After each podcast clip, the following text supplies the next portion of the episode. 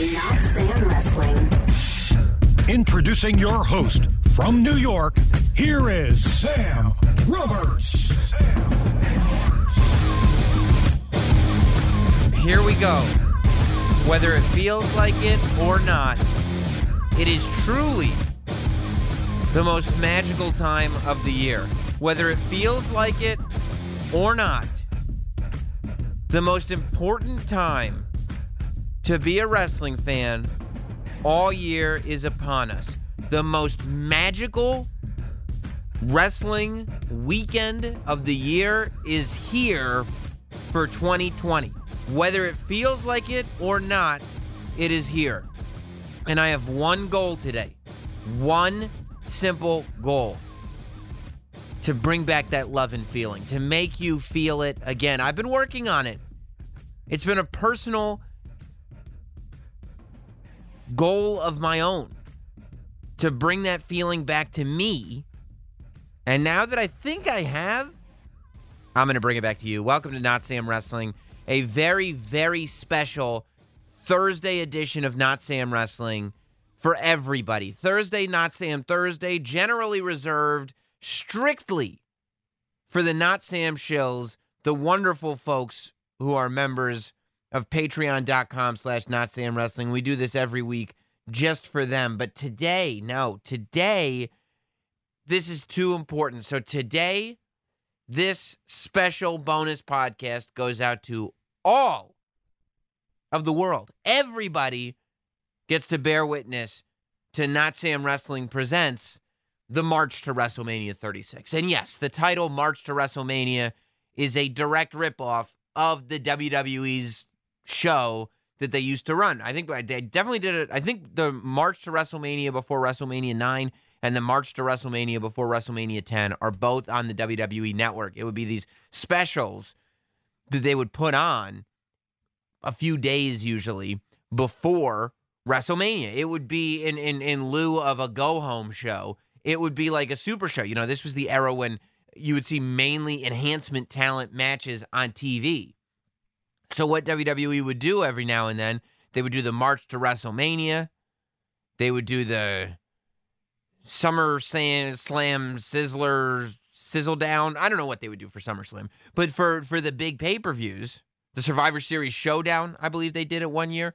Uh, they would put on uh, these super shows where it wouldn't just be enhancement talent matches. It wouldn't be pay per view matches, but you'd see like Bret the Hitman Hart versus Rick the Model Martel before Bret Hart's match with, say, Shawn Michaels in like, you know, 92, right?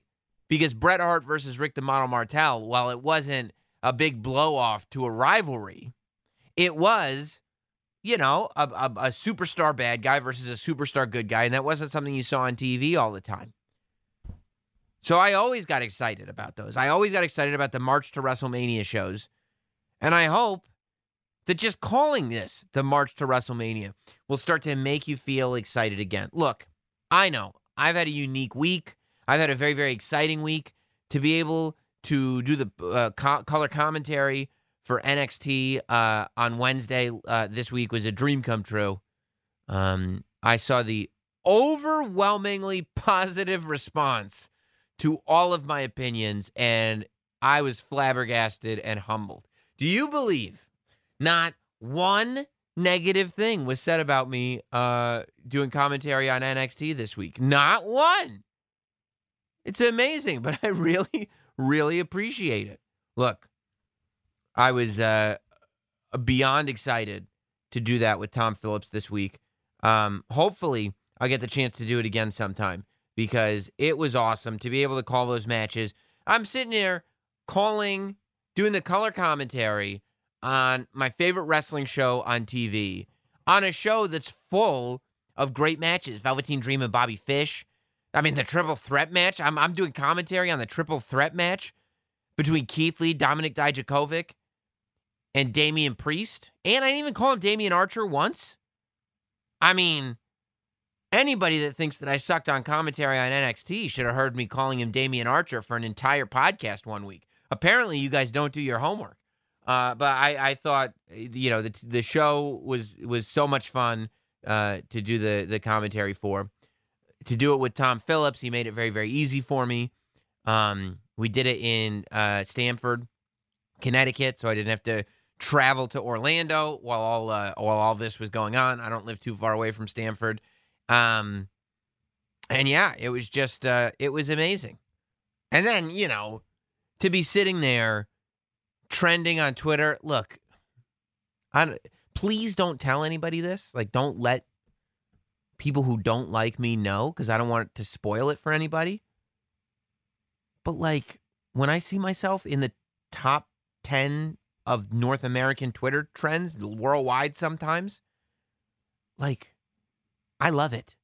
I mean, to me, that's like better than pornography. I adore when that happens. So, you know, and again, please don't tell anybody that because I don't want to dissuade anybody from saying horrible, nasty things on Twitter because if they stop saying it, then I won't be trending anymore. But I guess if I can't have a building full of NXT fans booing me, the next best thing is for them to do it online. So I appreciate all of, all of that. And uh, yeah, man, it was awesome. And I'm looking forward to next week's NXT. Uh, you know, the Tommaso Ciampa Johnny Gargano, the Blackheart versus the Lionheart, Chris Jericho. One last beat. It's not Chris Jericho. I understand. One last beat. The Blackheart versus the Rebel Heart. Then that six woman ladder match. My God. The six woman ladder match, which will mean even more after WrestleMania. So, this is why we're here today. This is why this podcast is being made available to everyone because we're going into WrestleMania weekend. Again, whether it feels like it or not, we're going in. This is it. This is WrestleMania weekend. And I think any wrestling fan right now owes it not to each other, to themselves, to not be cynical about this thing. Is it possible that it sucks? Yeah. But guess what?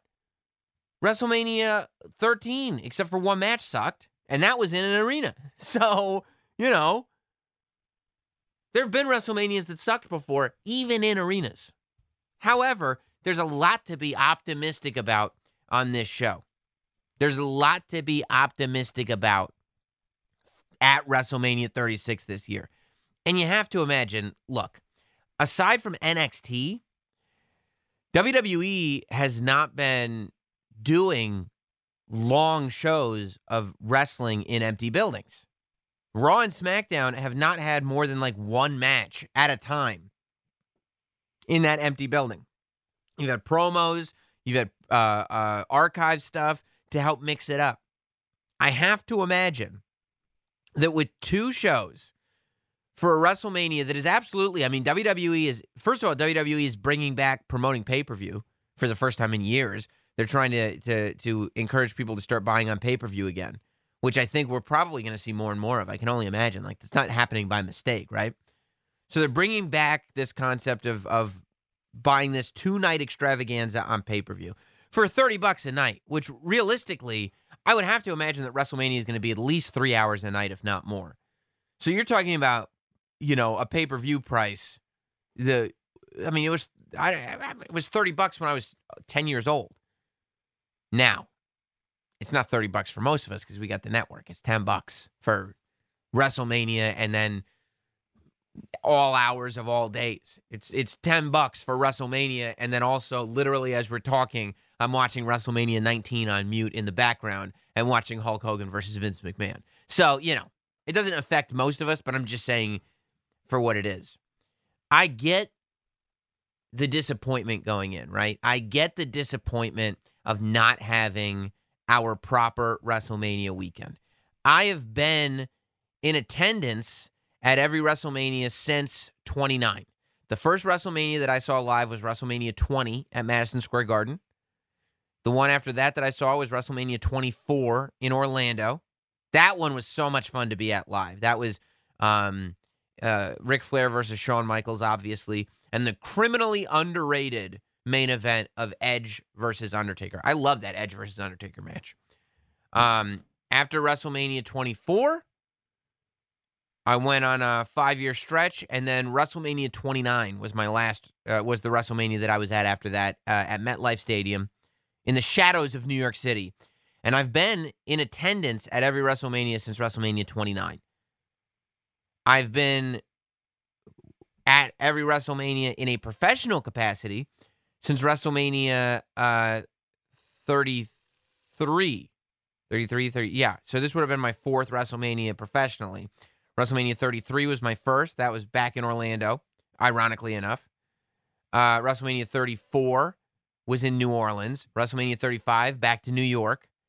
And WrestleMania 36, it would have been my fourth WrestleMania that I worked at. And I guess 29, 30, 31, 32, 33, 34, 35.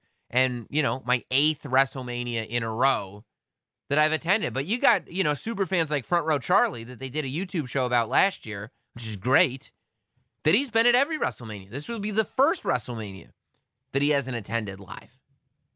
You know? And for everybody going, everybody that had plans to go to Tampa, it's not only WrestleMania, it's TakeOver, it's the Hall of Fame, it's the Raw after WrestleMania, it's Access, it's WrestleCon, it's all it's you know, Bloodsport and all of the massive amounts of shows that were going to be there live for for everybody to see. I mean, people already I know had had complete weekends planned out where every hour was going to be filled with live wrestling. And it's not happening and it's disappointing. And I get that. I get that it's disappointing. But we're still getting WrestleMania. Somehow, some way in the middle of a global pandemic when states, full states are getting locked down as we speak, the WWE has found a way where there's a will, there's a way to deliver us WrestleMania. And I believe they will deliver us a show that is memorable. I believe, like any other show, they will deliver us a show with highlights and lowlights. I don't think you should have your expectations through the roof. I don't think that this will be anything like watching WrestleMania in a stadium. But I think that the WWE is an organization.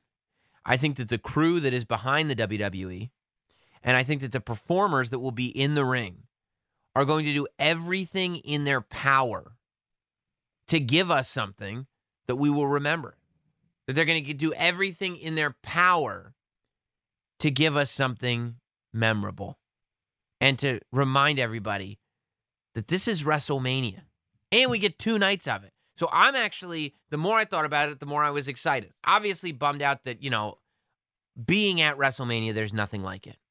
But I think for a lot of us, it's going to be cool to sit down. I think for me, it's going to be cool to sit down in my living room and watch WrestleMania. I'm going to watch with my wife. Domino's Pizza has like contactless delivery or whatever now. I'll figure out some way to get food without touching anybody. That's for sure. That's for damn sure. And I'm going to sit there and I'm going to watch the show that is too big for one night for the first time ever. it is a big show. Okay. I, at one point, said that, like, when they had announced like eight matches for it, I said, leave it at eight matches, do four matches a night, and Bob's your uncle. They didn't listen to me. They said, no, we'll do 16 matches, thanks. Eight matches a night, one would imagine, which is like incredible. But we'll see how they pull it off. The other thing is, we've gotten to a point in this uh, COVID 19 pandemic that has affected everybody across the world in some way, shape, or form. That I know for me in New York, I have gotten to the point where, and I'm I'm like a news guy. I watch the news every night.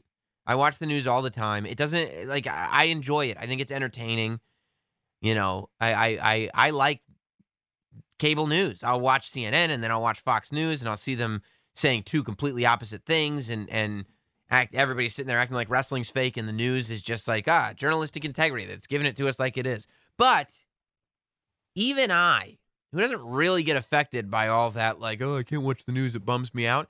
I can't watch the news it bums me out. I need an escape from all this. This is not a fun time anywhere in the world right now. The best thing that i can think of is the fact that there is going to be wrestlemania on saturday and sunday this weekend that I'm going to be able to sit there and watch this two night extravaganza and get away from everything that's going on in the world. I think it's great. I think it's a great service the WWE is providing us. I know I sound like a shill, but so be it. It's how I feel. And it's left me excited. I've been watching a lot of uh, older WrestleManias. I would uh, I would implore that you do that. I would implore that you go in optimistically, not cynically, optimistically, and you go and you watch uh, the compilations that the WWE network has put together. There's a ton of them. You know, you could watch full WrestleManias. You could watch WrestleMania 19. You could watch WrestleMania 17. Uh, you could watch WrestleMania 20. WrestleMania 24 is a good one to watch. WrestleMania 33 uh, in Orlando is a really good one to watch. Um, you know, there's a ton of them. You could go back. You could watch. Uh, I'd say my favorite old school, old school WrestleMania. Um, probably like WrestleMania 14 is fun if you're an Attitude Era fan. Uh, you know, seeing WrestleMania WrestleMania 9 is an extravaganza. WrestleMania 8, the first WrestleMania I think that was in a in a stadium. I mean, they botched the ending something fierce, but there are a lot of great moments in WrestleMania 8. But watch the compilations. They have like the the 10 greatest WrestleMania matches of all time. They have the best title matches in the last 15 years. They have the best at Stone Cold at WrestleMania, the best at Triple H at WrestleMania. They have all these like compilations that are like four and five hours long because all the matches are there in full. Watch them. Get in the spirit of things. Like, and and and don't watch with this feeling of, oh man, you know, it's not going to be the same anymore. Oh, this is what I wanted, and I'm not going to get it. Watch it in, oh man, this is WrestleMania. Let's enjoy it together. And think about it this way. Think about the fact that Raw, specifically Raw, Raw has only gotten better since the first no audience Raw. I believe there have been three Raws without an audience, I want to say. And they've gotten progressively better as they've gone. And think about the Raw that happened uh, on, on, on Monday. You had The Undertaker. Look, the truth about The Undertaker is you want to talk about fans being cynical? There is a huge, the whole Undertaker story, AJ Styles' whole attitude is based on wrestling fans that say that The Undertaker shouldn't be wrestling anymore, is based on cynical wrestling fans that all pop up for probably the last at least five years whenever it's announced that The Undertaker is going to have a match. The Undertaker delivered a promo on Raw that was the best thing that he's done in years the best promo for sure that he's done in years. And that could have been hokey. That could have been really corny with the tombstone and the smoke and everything. With the idea that we're kind of uh, skirting that line of, of kayfabe versus reality. Alan Jones, Mark Calaway, but I'm still in a room full of smoke and there's a tombstone behind me. But The Undertaker pulled it off. WWE pulled it off. It made me more more invested in that match. That promo. A hundred percent. A hundred percent. You know? It was great. It was fun to watch. I mean, look at the promos that Kevin Owens and Seth Rollins have done on Raw in the last two weeks. It's the two best promos that they've done in a year. Seth Rollins, maybe even longer. I wouldn't have cared about Kevin Owens versus Seth Rollins before all this happened. I wouldn't have cared at all. But now, now all of a sudden I care because of how good the promos were. There will be moments in this show that benefit from not having an audience. It's just true. There will be moments in the show that uh, it completely takes away the fact that there's no audience, of course. But why sit there and think about the moments that won't be as good when we can think about the moments that will be better? Why not celebrate this thing that we're all watching as an escape? Everybody's, you know, you, you can't deal with reality.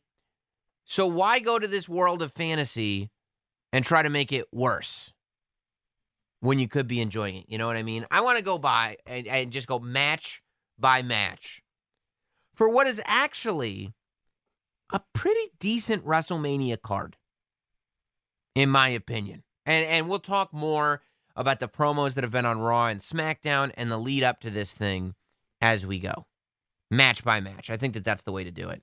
Um, so first matchup, and I think I kind of put these in order of what I'm looking forward to the most.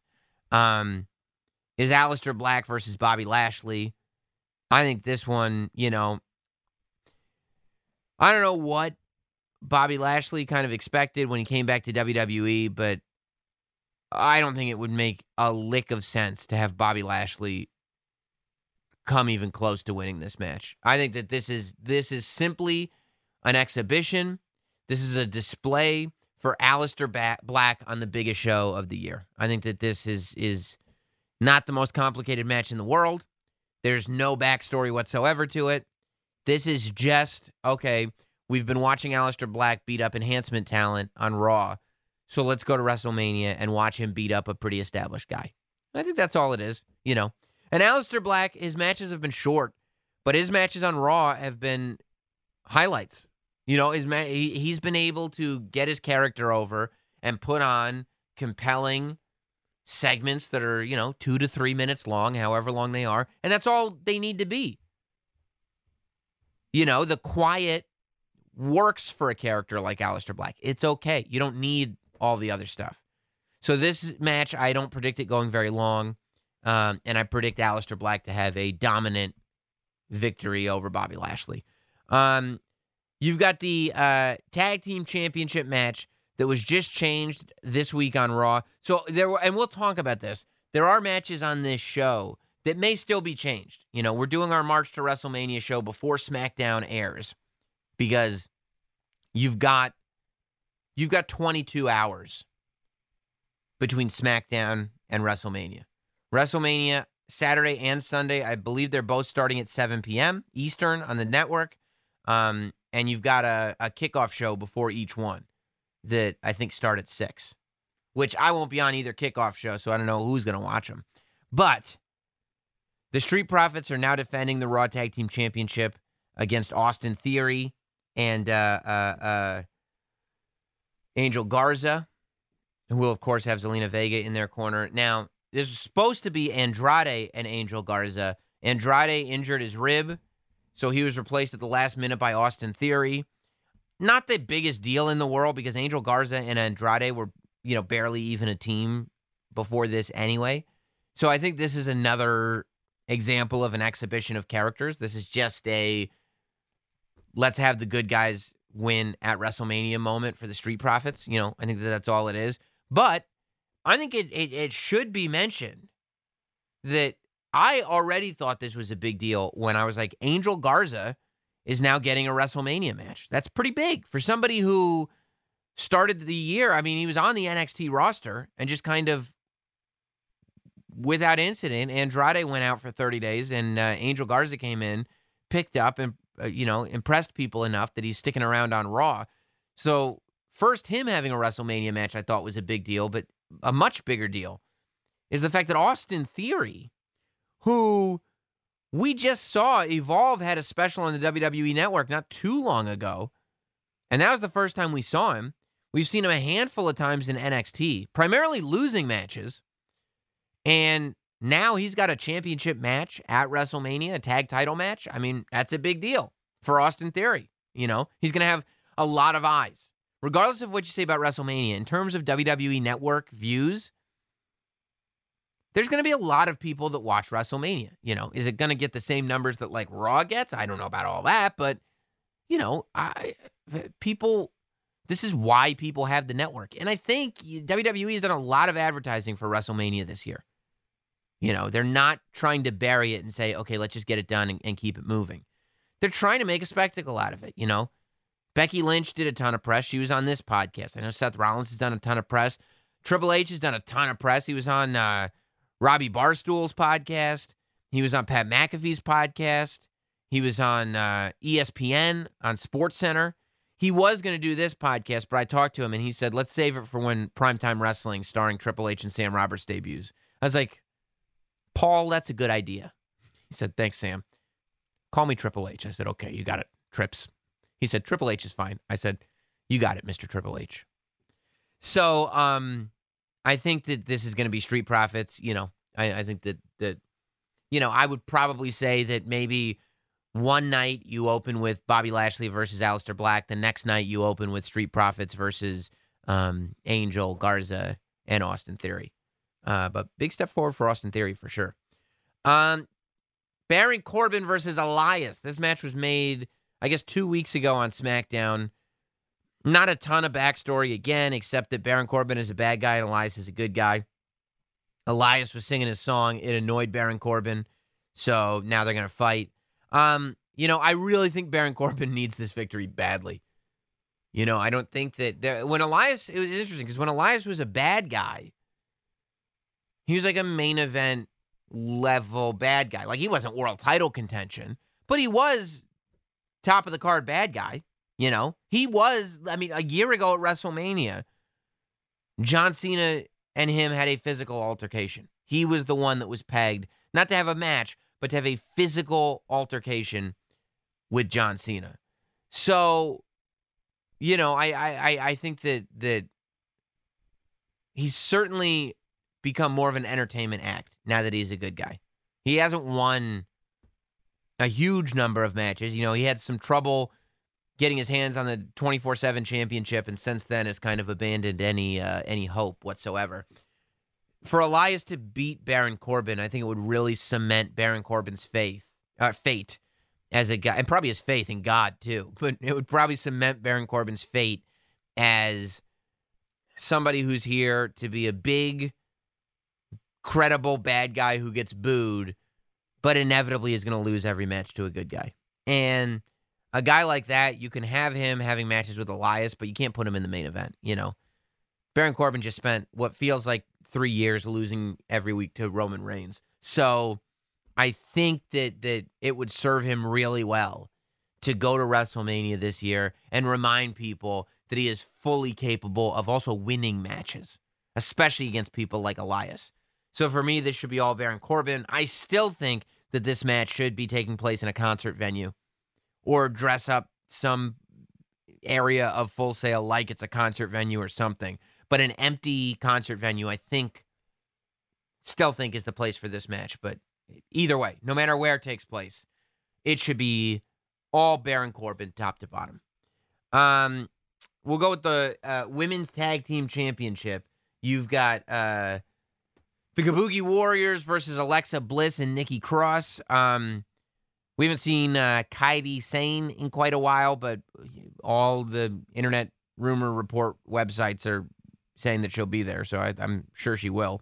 Um, you know, I mean, I, I like the Kabuki Warriors as women's tag team champions. I, I like the Kabuki Warriors. I think Asuka's new uh, mic work has been made Asuka even more interesting. You know, Asuka was in this spot where it was like for a year, First, Asuka turning heel was a very good thing because from the Royal Rumble of last year until the time that Asuka turned heel, she really didn't have a lot going on. And at some of that time, she was actually the SmackDown Women's Champion. But she really was background noise for most of last year.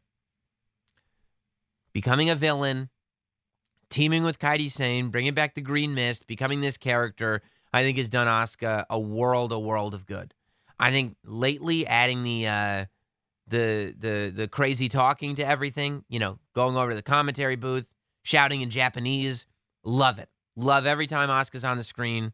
I've been a huge Asuka fan since NXT. So whatever we can add to Asuka to make it work better on the main roster, I'm in favor of. I think that everything has been working.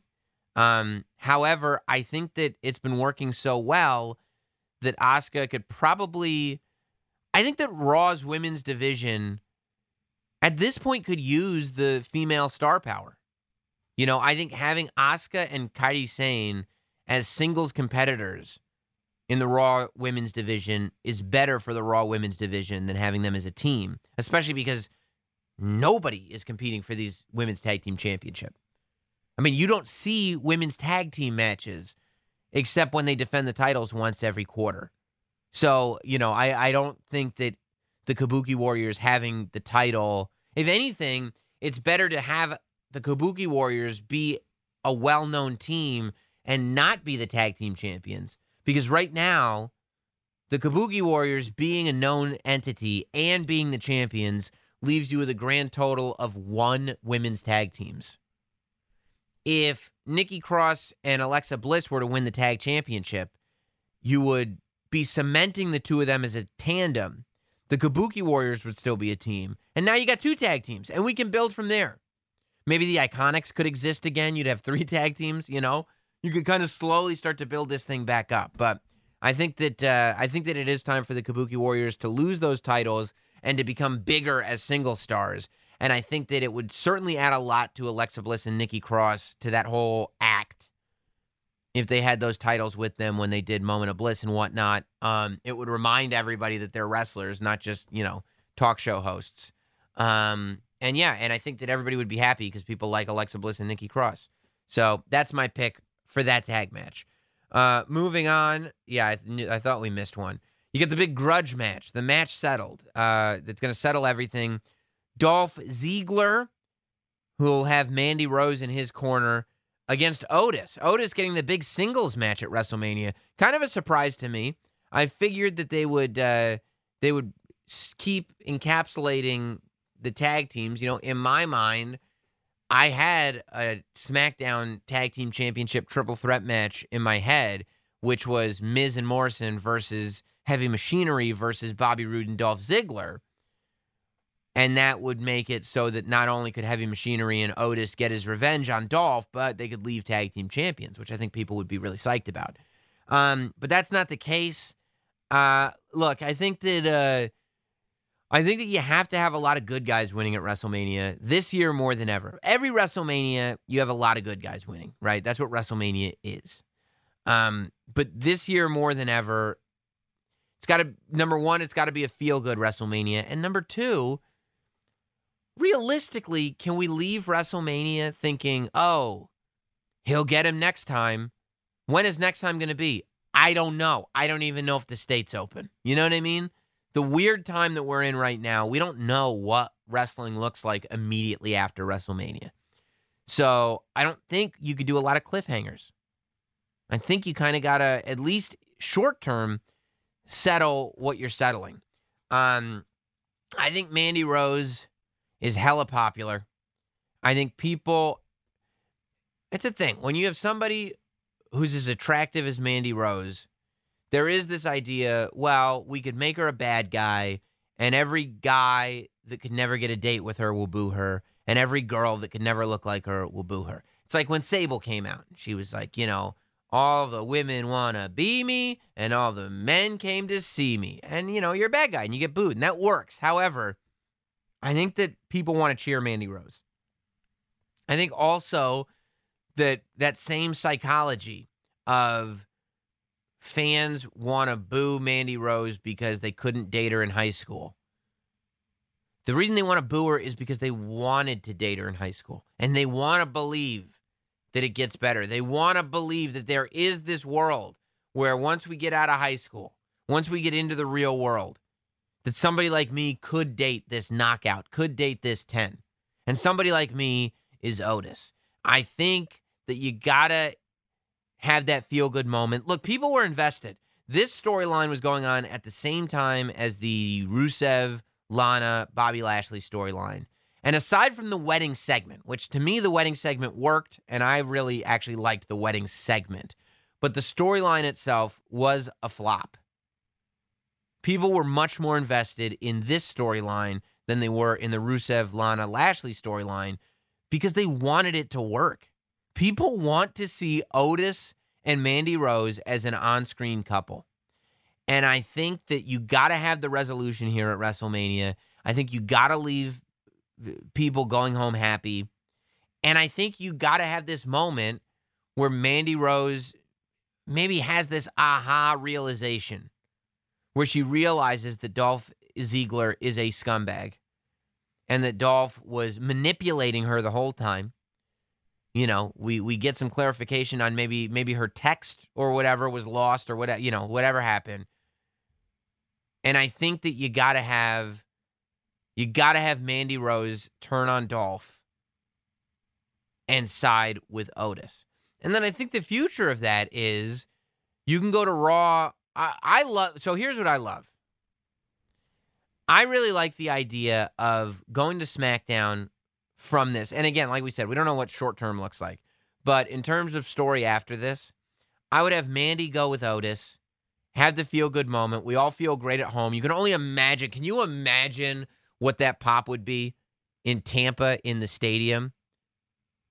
If man, I mean, it would be like Macho and Liz at WrestleMania 7. If Mandy turned on Dolph, Otis beat Dolph, and then Mandy and Otis embrace and kiss in a stadium full of people, I mean, they would go, lose their minds. They'd be so happy for Otis. It would be amazing. We can't have them kiss. We don't have an audience full of people. I get it. We can still have that moment where Otis and Mandy do come together as a union.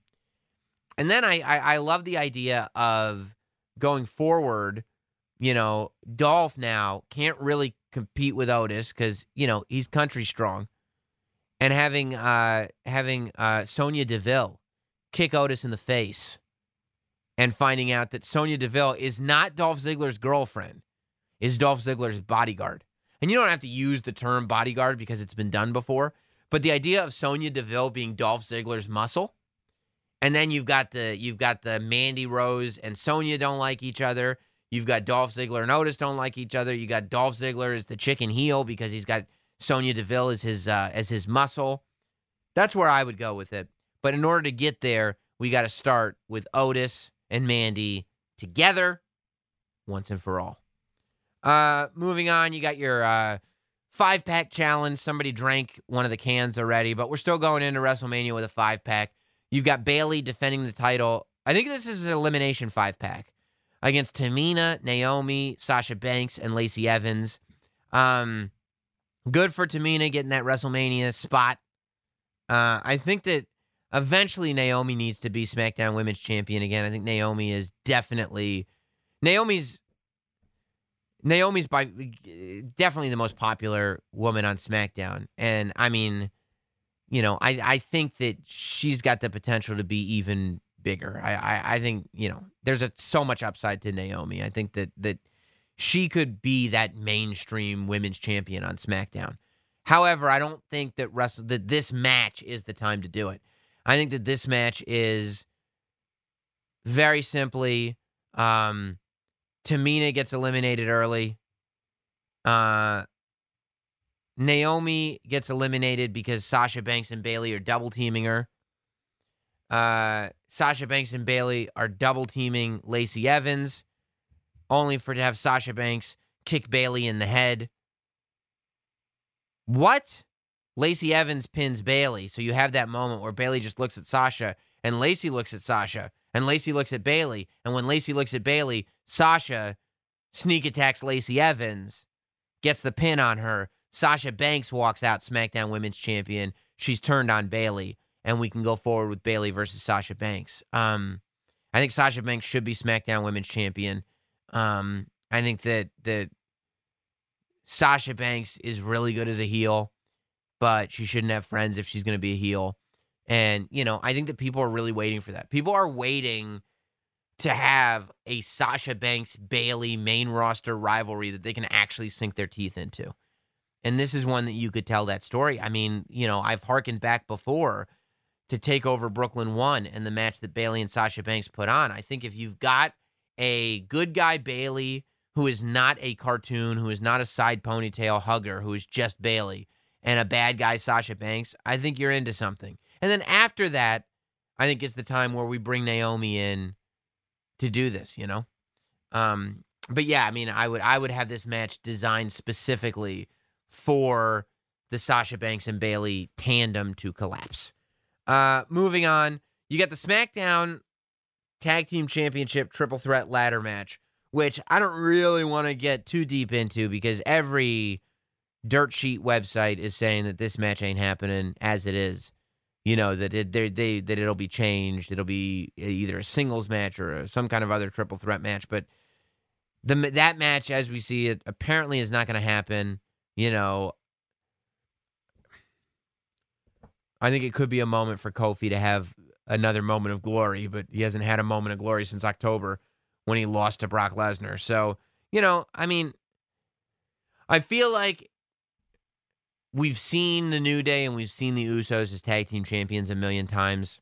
And I feel like at this point, if you were to take the tag titles off the Miz and Morrison, they didn't they haven't done anything as tag champions. So this whole title reign will have been a, a pointless endeavor if you take the titles off Miz and Morrison at WrestleMania. So we'll see. I mean, again, it's all completely up in the air since apparently this match, as it looks, isn't happening. But I don't know. I don't know for sure. And I wouldn't be surprised, by the way, if there are a lot of changes in what we saw. You know, I wouldn't be surprised if there's a lot that gets uh, mixed up as we go. Who knows? Who knows? No spoilers have really gotten out other than the changes here. And I think the changes that did get out were probably leaked on purpose. So, um, and I say that because none of the results are out. Uh, you've got the Intercontinental Championship match Daniel Bryan versus Sami Zayn. I love the way this thing has been built. This is the match that I, uh, one of the matches that I have uh, pure faith in can still be great in an empty building. Um, I think this should be happening on a grappling mat, as I've said before on the podcast, uh, in a in a gym somewhere. Uh, but it's not. Uh, however, I do think that uh, you've got Drew Gulak uh, in the corner of Daniel Bryan, but in the corner of Sami Zayn, of course, Cesaro and Shinsuke Nakamura. Uh, I think this is one of them that the bad guy should win. I think that that Sami Zayn losing the Intercontinental title right now would probably fall in line with what I said about Miz and Morrison. You know, it would feel very tra- transitional champion to have Sami Zayn lose the title. Look, you know, it has never fully been settled why Braun Strowman lost the Intercontinental title to begin with. The reign was very short. Um, and then to have that story kind of taper out and be replaced with this one, if Sami Zayn were to lose that title, you know, you had a, a nice reign with Shinsuke Nakamura, but you had a very quick reign with Braun Strowman. If you then followed that up with a very quick Sami Zayn reign, you start to lose track of even who's Intercontinental Champion. You know, I think that Sami Zayn being the Intercontinental Champion adds a lot to the Shinsuke Nakamura, Cesaro, Sami Zayn package. I think it adds a lot to Sami Zayn as a performer, and I think that he should keep the title. I don't think Daniel Bryan stands to benefit whatsoever from having the Intercontinental Championship. You know, I, I think that if you announce tomorrow that Daniel Bryan is actually not going to be in this match, he'll be in the Universal title match with Goldberg. Everybody would be like, "Yep," and I hope he wins. You know, I don't. I think at this point in his career, Daniel Bryan is kind of above titles and whatnot. I don't. I don't think it matters. So, I think this should be Sami Zayn. I think he should cheat to win. Um, and yeah, I mean, I think that that's what makes sense to me. Moving on, this match is a match that I think so far has and will continue to benefit in an empty building. And I'm telling you right now, I know, I know, I don't think, I know that if this match were happening in a stadium and the promos leading up to this match had happened in arenas with an audience, I would not care about this match whatsoever. I did not care about this storyline before we were seeing. I, I didn't care about this storyline before this match was announced. This match was one of the matches announced after the Full Sail, uh, the uh, Performance Center shows started. Um, I didn't care about the story. I cared about it at the very beginning when Seth first turned heel and he was revealed in the van. But all those multi-person tag matches, all the confrontations that they had, I just didn't care. I cared about Seth Rollins as a character. I somewhat cared about Kevin Owens as a good guy character but I did not care about this match. I started caring about this match one week ago, Monday, when Seth Rollins delivered the promo of a lifetime when he said that Kevin Owens is a failure at WrestleMania and all he does is shine and have moments there. And then I doubled down and cared even more when I heard Kevin Owens' promo on Raw this week. When Kevin Owens was breaking down exactly who Seth Rollins was and Kevin Owens was breaking down you know, the, what the what the what the feeling on Seth Rollins was before you know when the Performance Center first started. You know, and and and, and the history that has been built into this match. I don't think that history would be able to build into this match if we were being distracted by fans saying what. You know, I just think this is one of those stories that benefited greatly from no fans being in the audience and I think because of that, the story of this match will be better without an audience. I have 100% faith in these two to be able to pull off an empty building match. Um, and yeah, yeah, and I and and I think that this is you know it's got of course it's got to be all Kevin Owens, right? Like you know, you can't go on television and say Kevin Owens is a WrestleMania mania failure and then have him fail at WrestleMania. I mean, I guess you can because then he actually is a failure and you weren't lying. So I guess you could. But I think we've put Kevin Owens into this position where he, he needs to win and he should win, you know? Um, I don't think Seth Rollins is moving on to face, you know, well, I mean, I guess if Drew McIntyre were to win the WWE Championship, I guess Seth Rollins could be the next guy. But I don't think people want to see Seth Rollins in a title match right now. You know, I don't think people were thrilled with him as the Universal Champion. So I don't think that there's an eagerness to see him competing for the WWE Championship right now. Um, and because of that, I think it would be safe for him to lose this match. And, uh, you know, I think Kevin Owens could probably use the boost. So all Kevin Owens, and I'm uh, I'm anticipating the match. I'm also anticipating this one. You know, I think that uh, at this point in the Undertaker's career, a street fight is good for him. I think that uh, AJ Styles can pull off any match at any time. He's one of the greatest. Uh, like I said, you know, AJ's promo kind of was what it was last week, but this week the Undertaker's promo was killer. It was awesome. Um, and you know, I think that that people people say, "Oh, well, then this is going to be the American Badass Undertaker, not the Dead Man Undertaker." But I think there's this other version of the Undertaker. I think there's this version of the Undertaker. Keep in mind, there have been so many versions of the Undertaker besides American Badass Undertaker. There was Ministry of Darkness Undertaker. There was Corporate Ministry Undertaker. There was uh, kind of like Deadwood looking Undertaker when he first came back at WrestleMania 20. There was uh, MMA Undertaker when he dropped the leather pants and started wearing tights and a tank top and, and MMA gloves. There's uh, uh, Purple Gloves Good Guy Undertaker. There's Gray Gloves Bad Guy Undertaker. There's uh, Leather Daddy Survivor Series 96 Undertaker. There's a ton of different evolutions of the Undertaker character. Uh, and I think that we're going to see just another evolution of it at WrestleMania in this Boneyard match. I think that it's going to be just a a more human version of the dead man. It's in a boneyard, which I'm imagining is a cemetery. There was a tombstone on Raw. So I took that to mean a boneyard and a cemetery are basically the same thing. Uh, but I don't know for sure. Um, so I'm interested to see what it is. And I wonder too, I I, I wonder if they'll film it uh, cinematically.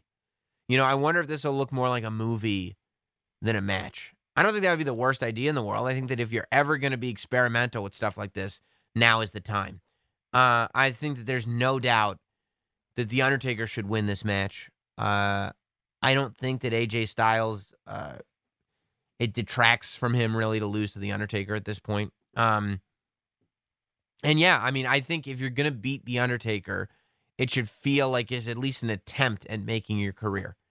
So far, two at, at WrestleMania, two guys have beaten the Undertaker at WrestleMania. One of them is Brock Lesnar, that made him. One of them is Roman Reigns, and that was at least an attempt to make him. So, you know, I don't think that AJ Styles is in that type of a position.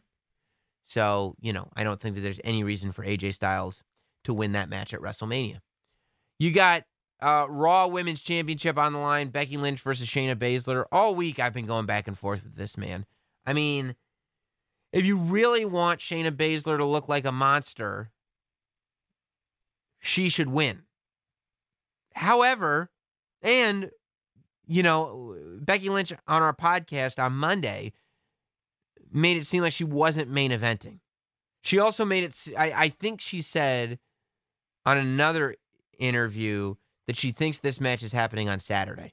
We know the Kevin Owens Seth Rollins match is happening on Saturday because Kevin Owens mentioned it. That's all we know right now in terms of scheduling. But I would imagine that this match isn't going on last. You know, I, I don't think you could justify this match going on last either night. There's enough main events. I mean, you know, on a on, with 16 announced matches, I put this at number 11. There's five matches that I put above this one, at least. And you could, and I mean, I was being generous. I think you could easily argue that the Undertaker AJ Styles match is above this one too. So that would be six. Um, I think that uh, I think that you want if you're going on last, of course Becky has to win because you're going to end WrestleMania either night with Shayna Baszler holding the Raw Women's Championship. But the fact that this match probably is not going on last would lead me to believe that there is much more of a chance for Shayna Baszler to win the Raw Women's Championship. I think the way Shayna Baszler has been displayed, you know, let's keep in mind Paul Heyman is running Raw. Paul Heyman is uh, uh, responsible for a lot of uh, the portrayal of Brock Lesnar, shall we say, um, and what made Brock Lesnar. And I think he might see a lot of that in Shayna Baszler as well. Brock Lesnar doesn't lose much. I would imagine maybe Shayna Baszler won't lose much. So the idea of Shayna Baszler ending Becky Lynch's year long Raw Women's title reign, you know, that she won at WrestleMania 35 only to lose it at WrestleMania 36. Like, I think that's very possible. But at the same time, if Shayna Baszler beats Becky Lynch, all that's left is for Becky Lynch to get a rematch and beat Shayna Baszler and win the title back. If Becky Lynch were to win and just barely squeak by, Shayna Baszler can come back. Shayna Baszler can go on another streak of beating everybody and then come back and beat Becky Lynch. I actually think that long term, it will benefit Shayna Baszler more if she loses to Becky Lynch at WrestleMania. Just barely loses to Becky Lynch at WrestleMania. Maybe she has Becky in a submission and then Becky like rolls on top of her and gets to pin her. You know what I mean? It should be one of those losses like uh, Brock Lesnar's first UFC fight against Frank Mir where uh, Brock lost the match. He tapped out, but he was really impressive leading up to the tap out. And the only reason that he tapped out was because it was his first fight and he pulled a move where he just had his foot placed poorly and it was a move of inexperience. And people kind of forgave it and said, yeah, but he was still way better than I thought he would be. Frank Mir was on the ground when that happened. Um, and I think that that's kind of the vibe. I think you want a, a Frank Mir, Becky Lynch here. I think that you want to leave this match going like, I mean, Becky Lynch is still the champion, but Shayna Baszler is going to be a real problem for a lot of people. That's how I would I, I would see this one ending. Um, you got the Fiend Bray Wyatt versus John Cena inside the Firefly Funhouse. Not not the venue that I would put it in. I would keep it in the ring and keep it serious. Um, but still, I'm really looking forward to this match. And that's one I think that will be theatrical. You know, there's so much creativity in all of the Fiend stuff, and John Cena is smart enough to not probably not put himself in something that looks hokey. So my expectations are still definitely high for this match. Um, I think things could change on SmackDown because you're gonna have a confrontation. John Cena will be on SmackDown, so this may evolve and my opinions my opinions of it may shift but they're already high uh, and i think that this is absolutely the spot for the fiend to kind of make up for anything that he lost by losing the universal championship you know? I think they've done a great job of not mentioning the fiend was ever universal champion i think they've done a great job of never mentioning the fact that goldberg beat him it's the thing that i said they should do from the beginning it's what they're doing because they listen to yours truly, the last professional broadcaster, Scoops Roberts. Um, so yeah, I think that this is going to be all fiend. You know, I think that I, I, I mean, I don't think he'll be just like you know destroy him, but I think the fiend will definitely win. I think he needs to win. You know, I think that that that this is Bray's make good. This is that moment. I mean, to this day, literally on Raw, Paul Heyman brought up the fact that Brock Lesnar beat Hulk Hogan on that one episode of SmackDown. But for the rest of Brock Lesnar's career, he beat Hulk Hogan. That's on his list. I think that this is what Bray needs. Bray needs to be able to say, I beat John Cena. You know, I beat Seth Rollins. I beat John Cena. I beat this guy, I beat that guy. That's what we need to be able to say about the Fiend, and John Cena needs to be on that list. So, um, but my expectations are high for them being able to pull this one off. Charlotte versus Rhea Ripley NXT Championship is on the line. Uh, I think that this is going to be the women's match that steals the show. Um, you know, I think the five pack challenge. Well, I don't think it'll be bad, but it'll just be what it is. Uh, I think I think Becky versus Shayna will be good, but I think Rhea Ripley versus Charlotte will be the one that people leave talking about. And I think that Charlotte needs to leave WrestleMania the NXT Women's Champion. I know that logic would dictate that Charlotte here is being used to put over the new talent, which is the most valuable way to use Charlotte. That Rhea Ripley is the future. She's like 23 years old. The fans love her. Her matches are great. Obviously, we should bring her to WrestleMania so she shines. If she wins, it shines on all of NXT, and that's what we need to do. Uh, however, and I talked about this on Monday on the podcast. Um, I really think that this needs to be about Charlotte. Charlotte, to me, I mean, I guess she she won the women's championship at WrestleMania 32 in Dallas. But since WrestleMania 32, this is how Charlotte's been used. Even last year, WrestleMania 35, Charlotte was really used as a person. I mean, that was her role. She was a heel because it was like, well, Charlotte, it's it's almost like she's too good. She's the John Cena of this thing. But for some reason with Charlotte, they don't have the same thing that they have with John Cena or with Roman Reigns, where it's like, no, they don't lose. Um, and they're not going to turn heel. Charlotte will turn heel, will turn face on the drop of a dime, and she loses all the time. There's something about that Flair DNA. Because it's in the Flair DNA that a Flair, except maybe not David so much, but of, Charlotte Flair and Ric Flair, because they can lose and they're so good that it doesn't matter, they end up losing all the time. And I don't think that that's something that should be taken advantage of. It, it, makes me feel like people are being taken for granted. And I feel like Charlotte losing this match is taking Charlotte for granted. Um, I think Charlotte won the Royal Rumble. I think she should win the NXT Women's Championship. I think that that Charlotte winning the NXT Women's Championship and then going to NXT with it puts more eyes on NXT than Rhea Ripley having a great match at WrestleMania and then bringing the title back to NXT. I think on Wednesday, when we're watching an NXT six way women's ladder match, and we know that the winner is going to fight Charlotte at some point for that NXT Women's Championship, I think it creates an entirely new dynamic. I think that Charlotte, you know, we were talking about Shayna Baszler being booked like Brock Lesnar. I think Charlotte can be the women's Brock Lesnar of the NXT brand. I think that Charlotte can be somebody who takes the NXT women's title hostage. Charlotte can be an enemy of the entire roster. And you can sit there and you can have, you know, Bianca Belair's got a problem with Charlotte. If Rhea Ripley loses to Charlotte, Rhea Ripley's got a problem with Charlotte. Let's say Bianca doesn't win the ladder match. Let's say somebody else wins the ladder match. Um, could be anybody. Let's say Tegan Nox wins the ladder match. Now Tegan Nox could have a problem with Charlotte. You know what I mean? You've got you've got a lot built in that people would really care about. And every match that Charlotte had on NXT would be a big deal. So I think that there is actually more upside. And Rhea Ripley can get it back. Rhea Ripley can get that win back. This isn't this wouldn't be a burial of Rhea Ripley. You know, this wouldn't be the end of Rhea by any stretch of the imagination, especially if the match was really good. You know, do I think that Charlotte is going to win? I don't I I can't say that I think Charlotte is going to win, but I think Charlotte should win.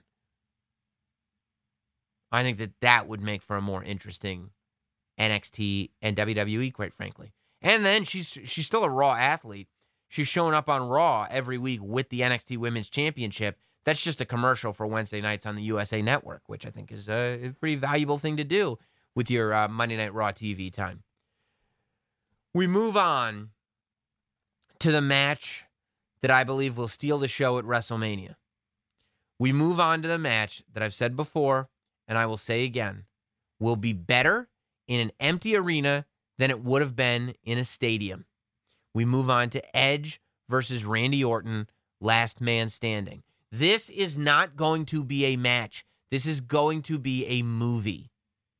This is going to be something that people talk about for years to come.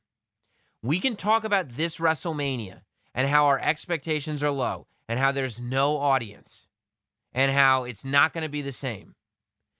Mark my words.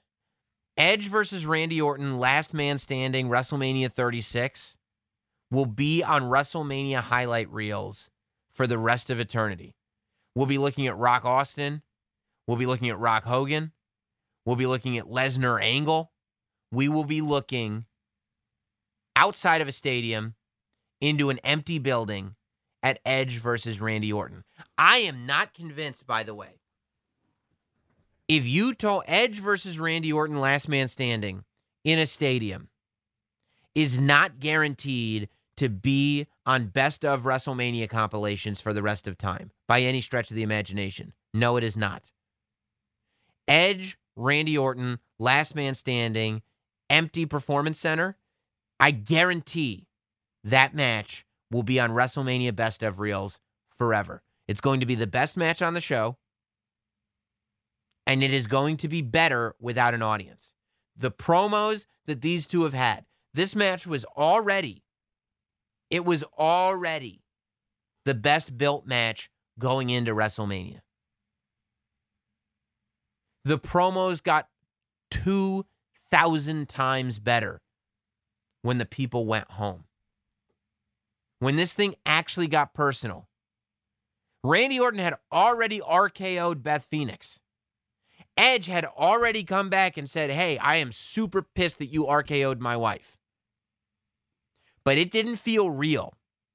It didn't feel personal until the audience went home and Edge talked directly to camera. And then just when we thought that was a one time thing, Randy comes back the next week. And I mean, reminds the world with a promo, not even a match, with a promo. Reminds the world, oh, yeah, you know how I've been around all this time? You must have forgotten. I'm one of the best to ever do this. And then Edge comes back with that backstage promo on Raw this week. And you go, oh my God. I thought I couldn't be more into this match. And I am. The wrestling world, the WWE universe, talks about their disgust for part timers. Brock Lesnar is a heel because he is a part timer. But there is so much care about this Edge Randy Orton story that it doesn't even matter that Edge returned at the Royal Rumble and hasn't wrestled since. And I've seen criticisms about my opinion that Edge versus Randy Orton will be better in an empty building than it will be in a stadium. And that criticism is well, you're not going to get the pop. How would you ever say that's better when this is going to be Edge's return match at WrestleMania and the moment would have been the pop? That's my whole point, you moron. If Edge versus Randy Orton took place in a stadium, the match would have been about the pop. The match would have been about Edge's entrance. The match would have been about how excited everyone was to see Edge. When the Hardy Boys came back to WrestleMania, do you even remember who they fought? Do you even remember? Can you name every team that was in that ladder match? That match was about the pop. That the Hardy Boys returning at WrestleMania 34 or 33 in Orlando was about the moment, was about the fans realizing that the Hardy Boys were there. It was about the first couple beats of that song, boo doo, boo doo, boo doo, and the fans losing their minds. That's all it was about. Edge versus Randy Orton in a stadium. The biggest moment of that match is you think you know me.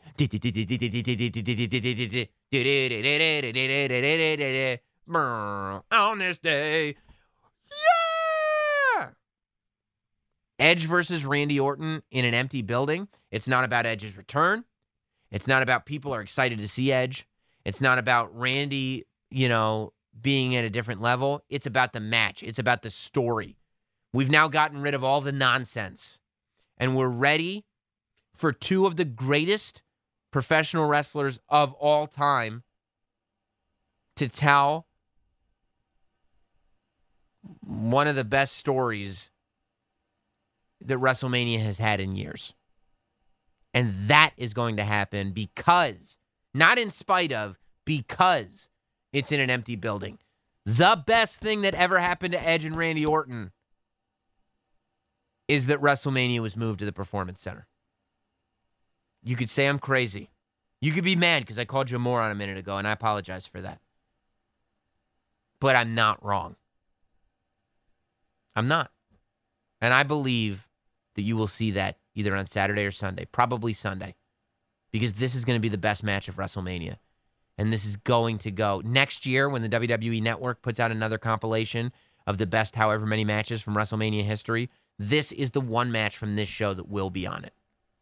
My opinion. Okay, next ball up, we've got our two, and the only reason this that match wasn't number one is because as a traditionalist, I put the two title matches as the number one and two matches um, for WrestleMania this year. Uh, Universal title match, Roman Reigns versus Goldberg match not happening. Um, I'm not telling tales out of school here. I'm not reading rumor reports. I just follow Roman Reigns on Instagram. Roman Reigns made it clear he is not performing at WrestleMania this year. Um, health concerns, you know. Roman Reigns is immunocompromised. Anybody that is not sympathetic to what Roman Reigns is going through, anybody that's sitting there going like, if you cheered Roman Reigns when he came back from cancer and you are not okay with the fact that he decided uh, I'm not performing at WrestleMania in the middle of a pandemic that strikes people who have compromised immune systems, then you're a dickhead. You are. I am I am totally I believe Roman Reigns is totally within his right to not do this show. Um I'm bummed for Roman's sake. I would rather see him win the Universal Championship this way against Goldberg, but it is what it is. You know, I'm not anyway about it. There are rumors going around as to who's going to replace uh, Roman Reigns. Some people on the internet think that it's uh, Braun Strowman. Others, you know, who knows? Nobody knows. I don't know for sure. Maybe some people know for sure. I don't know for sure. Um, but I think if it's Braun Strowman, I think he should beat Goldberg. I think whoever it is should beat Goldberg for the Universal Championship. Um, and if it is Braun Strowman, I think that, that that makes a hell of a compelling story. You know that you can have Roman Reigns come back at SummerSlam or whenever we're out of this mess and get his title match against Braun Strowman. And maybe Braun Strowman turns heel. Maybe he makes Roman work for it. You know, who knows what uh, the way they pull that off. Or maybe they do good guy versus good guy. Who knows? But uh, Braun Strowman is actually owed a, a championship title run, in my opinion, anyway. Um, so, but even if it wasn't Braun, whoever it is, I hope he beats Goldberg. Um, and I think we'll surely find out who it is on SmackDown. You know, people think it's a little weird that they didn't announce immediately. Well, Roman Reigns is out of WrestleMania, but like, it's storytelling, guys. Like, why don't we take a beat and let WWE tell their story here? You know, well, it's false advertising. Well, you know, you have the network already, so relax. You know, I think that that we'll we'll probably find out on Friday who Roman Reigns replacement is going to be, and I think that we should just let WWE tell their story. I don't think there's anything wrong with that. Uh, and the last match, the main event, is Drew McIntyre versus Brock Lesnar. Uh, Paul Heyman delivered a hell of a promo to close Raw, bringing up the go home show. Little bit of breaking of the fourth wall, lots of fourth wall breaking. Uh, Edge and Orton, Edge and Orton aren't really breaking the fourth wall. AJ and Undertaker are breaking the fourth wall. Paul Heyman breaking the fourth wall a little bit. Um, but you know, this is a really interesting one because in a stadium, Eh, like there's not even a conversation here. In a stadium, clearly this is Drew McIntyre's match. You like you wouldn't even if you're gonna sit. Eh, eh, if I had somebody on this podcast that wanted to debate me and say, well, I don't know, you know, what if Brock Lesnar? Then that's like I don't even want to. Like, like this is stupid. I don't want to have this podcast. I mean, Brock Lesnar is the quintessential character to never, you can never count him out. But it, you know, of course, Drew McIntyre should beat Brock Lesnar in a stadium.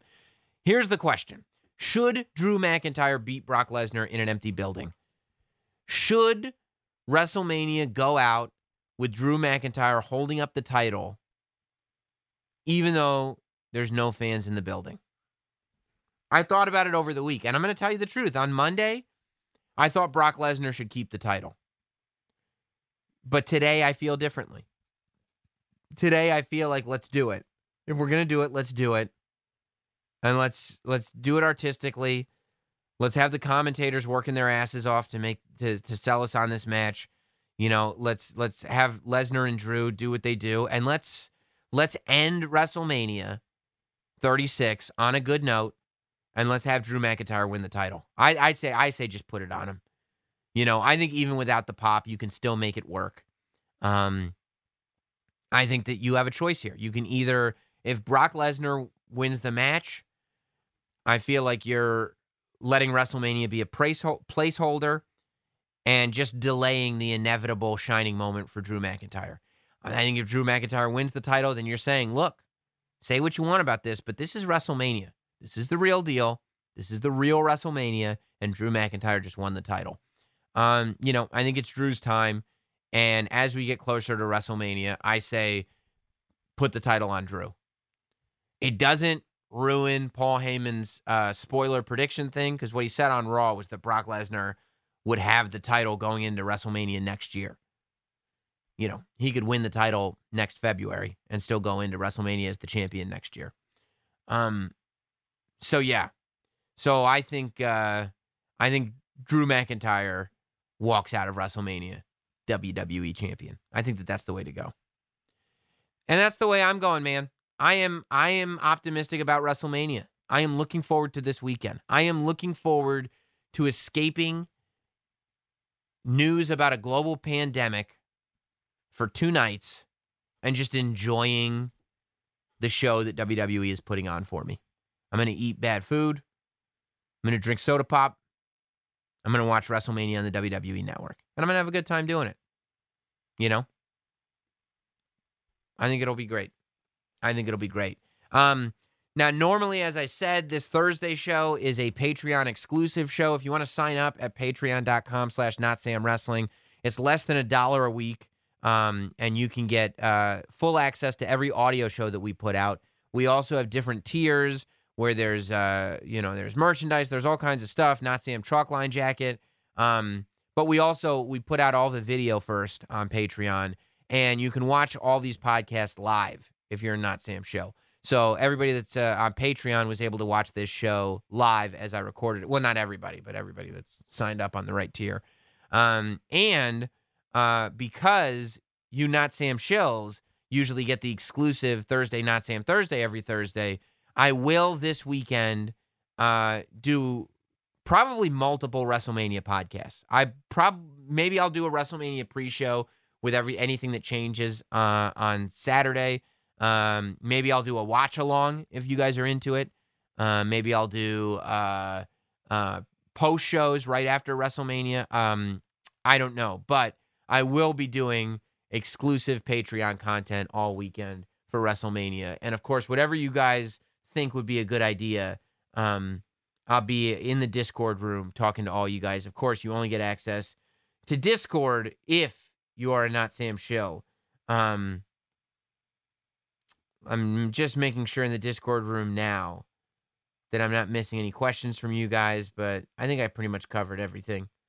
Um, all right, guys. I appreciate everybody tuning in. I am looking forward to WrestleMania. I hope that you are too and we will talk again here on Not Sam Wrestling with a thorough WrestleMania recap. First thing Monday morning. Until then, goodbye, everybody. Thanks for listening. Follow at Not Sam on Twitter, Instagram, Facebook, and YouTube. Rate, review, and subscribe. This has been not Sam Wrestling. Not Sam.